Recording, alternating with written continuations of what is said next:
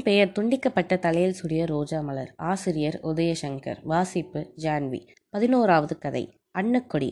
அன்னக்கொடி வழக்கமாக வெளியே கிளம்பும் நேரம் தவறிவிட்டது. அவசரம் அவசரமாக அங்கனக்குழியில் தண்ணீரை கோரி ஊற்றி சோப்பு போட்டு குளித்ததும் கொஞ்சம் புத்துணர்ச்சி ஏற்பட்டது. அப்படியே நிர்வாணமாக குடியில் கிடந்த துண்டை எடுத்து உடம்பை துடைத்தாள். இதடு பக்க முழங்காமில் பல்கடி காயம் இன்னும் போகவில்லை. நாரப்பையன் என்ன கடி கடிக்கா என்று திட்டினாள். இன்னமும் அந்த இடத்தில் சுறுசுறுக்கென்று வலித்தது. அப்படியே பான்ஸ் பவுடரை உடம்பில் கழுத்தில் முகத்தில் கொட்டினாள்.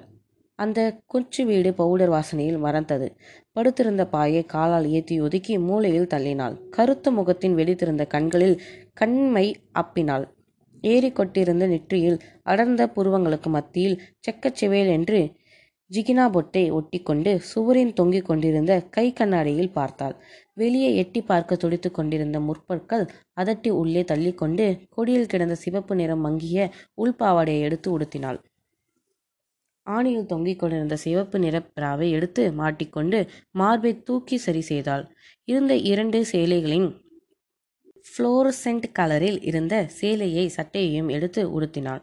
பெரிய சீப்பாய் வரண்ட் வரண்ட் என்று தலையை வாரி குதிரைவால் கொண்டை போட்டு கருப்பு ரப்பர் போ போட்டை ஒன்றை சுட்டி காட்டின் மாட்டினாள். உடம்பில் இன்னும் அசதி போகவில்லை. எல்லா ஒப்புனையும் முடித்த பிறகு சேலையை இடுப்பி நெரிக்கிற மாதிரி இறக்கிவிட்டு மார்பின் கிடந்த சேலையை ஓரமாய் ஒதுக்கிவிட்டு வாசலை பூட்டும்போது மணி எட்டாகிவிட்டது. வழக்கமாக இந்த நேரம் பஸ் ஸ்டாண்டு பூங்கா பகுதியை சுற்றி முடித்திருப்பாள். அந்த நேரத்தின் கிராக்கிகள் கிடைப்பது கஷ்டம் என்றாலும் ஆம்பளைங்களுக்கு நேரம் காலம் இல்லாமல் எந்நேரமும் நட்டுக்கிட்டு இருப்பதானால் சில சமயம் அப்போதும் கூப்பிடுவார்கள். பஸ் ஸ்டாண்டு என்றால் கழிப்பறைக்கு பின்னால் இருக்கிற இருட்டு சந்து பூங்கா என்றால் இலுப்பை மரத்துக்கு பின்னால் இருக்கிற இருள் ஒளி. அவள் தெருவை விட்டு வெளியேறி முக் முக்கிலிருந்த டீ கடைக்கு வந்தாள். டீ கடை மாடசாமி என்ன அண்ணன் இன்னைக்கு ஆஃபீஸுக்கு லேட் என்று சொல்லி புன்னகைத்தான். டீ குடித்து கொண்டிருப்பவர்களில் சிலர் அவளை திரும்பி பார்த்தார்கள். அன்னக்குடி சேலையை சரி செய்கிற மாதிரி நின்று கொண்டிருப்பவர்களை நோட்டமிட்டாள் டீ கடை மாடசாமியை பார்த்து சிரித்துக்கொண்டே ஸ்ட்ராங்காக ஒரு டீ போடுங்கண்ணே என்று குரல் கொடுத்தாள். வெளியில் கிளம்பும் போது எப்போதும் ஒரு டீயும் பண்ணும் சாப்பிடுவது அவளது வாடிக்கை. மாச கணக்கு தான் கடை மாடசாமியும் முகச்சுளிக்காமல் கொடுப்பான். எப்படியும் காசு கரெக்டாக வந்துவிடும். அன்னக்குடி அவசர அவசரமாக பண்ணை பண்ணை டீயில் முக்கி சாப்பிட்டு விட்டு சொர்ணா தேட்டர் பக்கமாக நடந்து போனாள். முன்பதெல்லாம் இப்படி அலைய வேண்டியதில்லை. வீட்டிற்கே அழைப்பு வந்துவிடும். மாமா சொன்ன இடத்துக்கு போக வேண்டும். பார்ட்டி ஃபுல் நைட்டா மணிக்கணக்கா இல்லை வெளியூரா என்று ஏற்கனவே பேசி வைத்திருப்பார் மாமா. ஆனால் அப்போது அவள் கிண்ணென்று இருப்பாள். துண்டிவிட்டால் சத்தம் கேட்கும். ரோட்டில் போகிறவர்கள் ஒரு தடவையாவது திரும்பி பார்க்காமல் போக மாட்டார்கள். அவர்களை எல்லாம் துச்சமாக மதிப்பார் அன்னக்குடி. ஆனால் இப்போது உடல் கட்டு தளர தொடங்கிவிட்டது. குளிக்கும்போது பார்த்தால் மார்பு சரிய ஆரம்பித்திருப்பது தெரிந்தது. அவள் அதற்காகவே ரொம்ப காஸ்ட்லியான ஸ்பெஷல் பிராவை வாங்கி அணிந்து பார்த்தாள். மாமா இருக்கும் வரை அவளுக்கு எந்த கவலையும் இல்லை. அவள் இருந்தால் எத்தனை பிள்ளைகள் இருந்தாலும் முதலில் அவளை தான் கூப்பிடுவார். மாமாவுக்கு அவள் மீது தனி பிரியம் இருந்தது. இத்தனைக்கும் கமிஷன் தவிர வேறு எந்த தொந்தரவும் தரமாட்டார். மாமாவுக்கு பேர் எதுவும் இருந்ததாக இருந்ததாக தெரியவில்லை. யாரும் அவரை பேர் சொல்லி அழைத்ததும் இல்லை. எல்லோரும் மாமா தான். நரம்பு மாதிரி ஒல்லியா இருக்கும் மாமா கிராக்கிகளை எப்படி பிடிப்பார் என்றே தெரியாது. தினமும் அவளுக்கு மூன்று நான்கு கிராக்கிகளை பிடித்து தருவார். அவர் ஊருக்குள் ஆண்களை நிழல் போல சுற்றி கொண்டிருப்பார். அவரையே எவனோ ஒரு கிராக்கி போதையில கல்லை தூக்கி தலையில போட்டு கொண்டு விட்டான். அவர் போன பிறகுதான் இந்த தொழிலில் உள்ள கஷ்டங்களை அன்னக்குடி தெரிந்து கொண்டாள். எதிரே ஒரு ஐம்பது வயது ஆள் மீசைக்கு டை அடித்திருந்தபோது அவன் மார்பையும் வயிற்றையும் உற்று பார்த்து கொண்டே வந்தான். திடீரென உணர்வு வந்தவள் போல அவள் மார்பை எடுத்து முழுதாக மார்பு வட்டை காட்டி விட்டு மேலே போடுவாள். எதிரே வந்தவரின் கண்கள் மின்னின. அவள் அவர் அருகில் வரும்போது நின்று இடுப்பு செயலியை சரி செய்வது போல நின்று கொண்டிருந்தாள். அப்படியே அந்த ஆளை ஒரு கண் பார்த்து கொண்டிருந்தாள். அப்படியே விழுங்கி விடுவது போல பார்த்து கொண்டு நெருங்கி வந்தவர் அவளை தாண்டி போய்விட்டார். அவளுக்கு ஏமாற்றமாக போய்விட்டது. நெஞ்சுக்குள் கீழே கைகளை வைத்து மார்பை சரி செய்து தூக்கிவிட்டாள். மூச்சை இழுத்து நெஞ்சில் அடைத்தாள். இப்போது நெஞ்சு நிமிர்ந்த மாதிரி இருந்தது. சொர்ணா தேட்ட ஞான் விளக்குகள் சிவப்பு நிறத்தில் தெரிந்தன. வெளியே பாட்டு போட்டும் சத்தமும் கேட்கவில்லை. இங்கேயும் நேரமாகிவிட்டது. ச்சே தினம் கிராக்கிகளை பிடிக்கிற வேலை தான் பெரிய அச்சலாத்தியாக இருக்கிறது. சில நாட்கள் வீட்டை விட்டு இறங்கிய சில நிமிடங்களிலே அமைந்துவிடும். அவள் சொல்லும் இடத்துக்கோ அவர்கள் சொல்லும் இடத்துக்கோ போய்விட்டு வந்து விடுவாள் அப்படி அமைந்தால் அன்றைய நாள் அவள் பக்கமாக இருக்கும். நாயாபேயா அலைஞ்சிட்டு கிராக்கியை பிடித்தால் அன்றைய நாள் கொடுமையாக விடும் சில நாள் மாடசாமி கடை டீ மண்ணுடன் இரவு கலைந்துவிடும். போன வாரம் சனிக்கிழமை பூங்கா பக்கமாக போனபோது நான்கு பையன்கள் வெளியிலிருந்த புளிய மரத்தடியே நின்று கொண்டிருந்தார்கள். அவளுக்கு தெரியும் புதிய பையன்களுக்கு தைரியம் இருக்காது. இதில் ருசி கண்டவர்கள்தான் வேகமாக பாய்ந்து வருவார்கள். அதிலும் மத்திய வயதை கண்டவர்கள் பண்ணுகிற அதிகாரமும் அலட்டலும் இருக்குதே. அவளுக்கு தெரியும் சில நிமிடங்கள் கூட தாக்கு பிடிக்க மாட்டார்கள். அதுக்கு தான் இந்த ஆர்ப்பாட்டம் எல்லாம். சிலர் அவளை அணைத்த உடனேயே அமர்ந்து போவார்கள். அவர்களுடன் தான் பேரம் பேசி பேசி தொண்டை தண்ணீர் வற்றிவிடும்.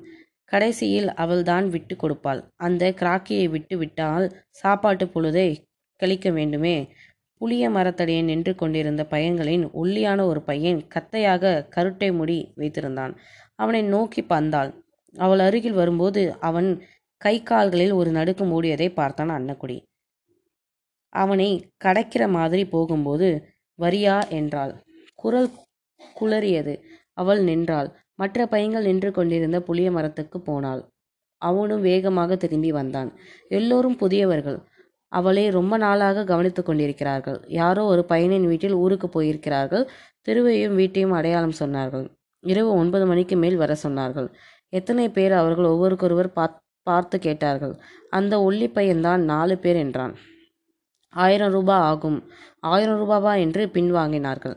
அன்னக்கொடிக்கு தெரியும் இந்த மாதிரி பையன்களை கையாளுவது சுலபம். அதோடு மொத்தமாக கிடைக்கும்போது வியாபாரத்தை விட்டுவிடக்கூடாது நாலு பேருக்கு ஒரு ஃபுல் நைட்டு ஆயிரம்ல? சரி உங்களுக்கு ஒரு ரூபா நூறு ரூபா குறைச்சிக்கிறேன். துட்டு கரெக்டாக முன்னாலே கொடுத்துடணும் தெரிஞ்சதா? என்று குரலில் கடுமை ஏற்றினாள். அவர்கள் பயந்து போய் தலையாட்டினார்கள். இவ்வளவு கடுமை காட்டியிருக்க கூடாதோ என்று நினைத்தவள் சிரித்துக்கொண்டே அருகில் சென்றாள். அந்த சுருட்டை முடிவு ஒல்லி பையனின் கையை பிடித்து திறந்த தன்னுடைய வயிற்றில் வைத்தாள். அவனுடல் அதிர்ந்தது அவளுக்கு தெரிந்தது. அப்படியே திரும்பி நடந்தாள். நல்ல சொகுஸ் நல்ல சொகுசான வீடு. சகல வசதிகளுடன் இருந்தது. பையன்கள் அவளுக்கும் சேர்ந்த பிரியாணியும் பீர் பாட்டிலும் வாங்கி வந்திருந்தார்கள். இப்படி சாப்பாடு எவ்வளவு நாளாகிவிட்டது மூன்று வருடங்களுக்கு முன்னால் தொகுதி எம்எல்ஏ கூப்பிட்டார்னு மாமா ஒரு ஸ்டார் ஹோட்டலுக்கு கூட்டிட்டு போய் போனார். அங்கேயே அவள் என்ன கேட்டாலும் கிடைத்தது. எம்எல்ஏ குடித்துவிட்டு அவளை முட்டமிட்டாள் வாய் மௌன நாத்தம் நாறியது. பிறகு நிர்வாணமாக நடந்து ஆடச் சொன்னாள். பள்ளிக்கூடத்தில் ஆட்டு ஆண்டு விழாவில் அவள் ஆடிய ராத்திரி நேரத்து பூஜையின் பாட்டை பாடிக்கொண்டே ஆடி முடிப்பதற்குள் எம்எல்ஏ மட்டையாகிவிட்டார். அவளும் அவர் மேலேயே படுத்து தூங்கிவிட்டாள். மற்றவர்களைப் போல இல்லை. பணத்தையும் கொடுத்து அனுப்பி விட்டார். அதுக்கப்புறம் இப்போதுதான் இப்படி வாய் திறக்கிறது. பையன்கள் அமைதியாக குடித்தார்கள். அவர்கள் பயந்திருந்து தெரிந்தது. அவள் பிரியாணியை சாப்பிட்டாள். திடீரென அவர்களுடைய பேச்சு நின்றது. நீங்க போய் அந்த ரூம்ல இருங்க என்றார்கள். அன்னக்குடி எழுந்து அடுத்து அடுத்து இருந்த படுக்கை அறைக்கு போய் சேலையை கலற்றி மடித்து வைத்தாள். ஜாக்கெட் பாவாடையும் மெத்தையின் படுத்திருந் படுத்து கிடந்தாள். மெல்ல கதவை திறந்து கொண்டு ஒரு பையன் உள்ளே வந்தான். அவன் அருகில் வந்து மார்பின் கையை வைத்தான். அவள் அவனை இழுத்து அணைத்து முத்தமிட்டாள். அவன் ஒரு கணத்தின் விரைந்து அடக்கி விட்டான். அவனுடைய செயலின்மையை பார்த்து அவளுக்கு சிரிப்பு வந்தது. ஒருவன் அவனை உடலெல்லாம் தடவி முத்தமிட்டு போய் விட்டான். இன்னொருவன் ஒரு உதத்தோடு முதித்து விட்டான். ஒரு பையனை தவிர வேறு யாரும் அவனை படுத்தவில்லை. பையங்கன் முகத்தின் ஏதோ பெரிய சாதனை செய்த உணர்வு இருந்தது. பேசியபடி ரூபாவை மீதமிருந்த பீர் பாட்டில்களையும் பிரியாணியையும் அவளிடம் கொடுத்து அனுப்பிவிட்டார்கள். அதை வைத்துதான் சால்ட்டாக போன வாரத்தை கடத்தினாள். இன்று மறுபடியும் சவாலாக அவளுக்கு முன்னால் நின்றது.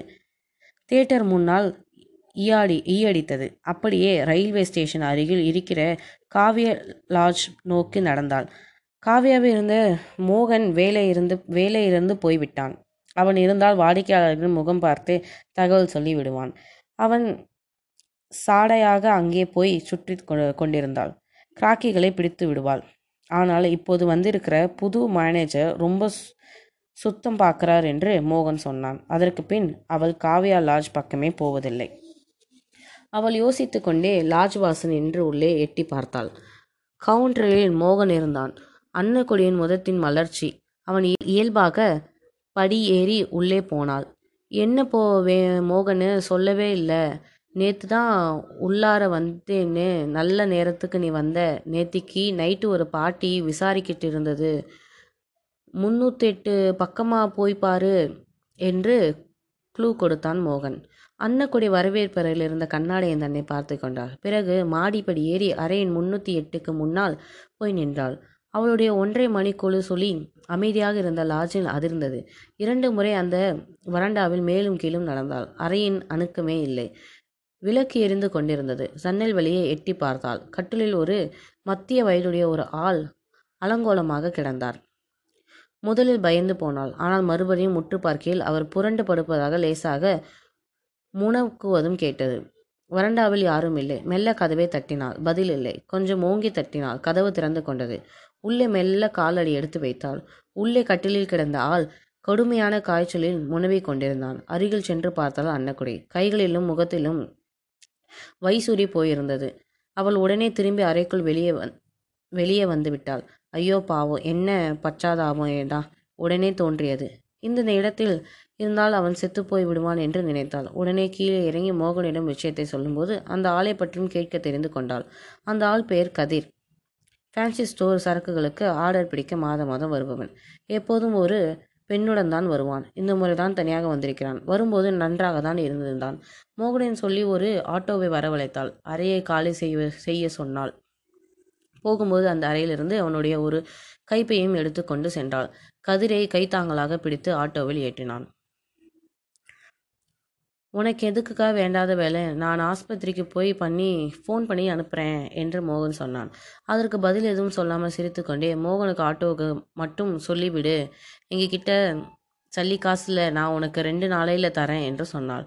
ஒரே ஒரு அறையாக இருந்த அவனுடைய வீட்டுக்குள் போனதும் பாயை விரித்து அதற்கு மேல் அவளுடைய போர்வையையும் பழைய சேலையையும் விரித்து அதில் கதிரை படுக்க வைத்தாள். அவன் சுய நனைவில்லாமல் கிடந்தான். மாடசாமி டீ கடைக்கு ஓடினாள். இருநூறு ரூபாய் கடன் வாங்கி கொண்டு வந்தாள். பரமசிவம் செட்டியார் பழக்கடைகளுக்கு போய் நொய்யரிசியும் காசி பழக்கடையில் பழங்களும் இரண்டு இளநீர் காய்களும் வாங்கி வந்தாள் அருகில் இருந்த நாடார் நந்தவனத்தில் வேப்பிலை கொத்துக்களை பறித்து கொண்டு வந்து அவன் படுக்கையில் பரவி வைத்தாள்.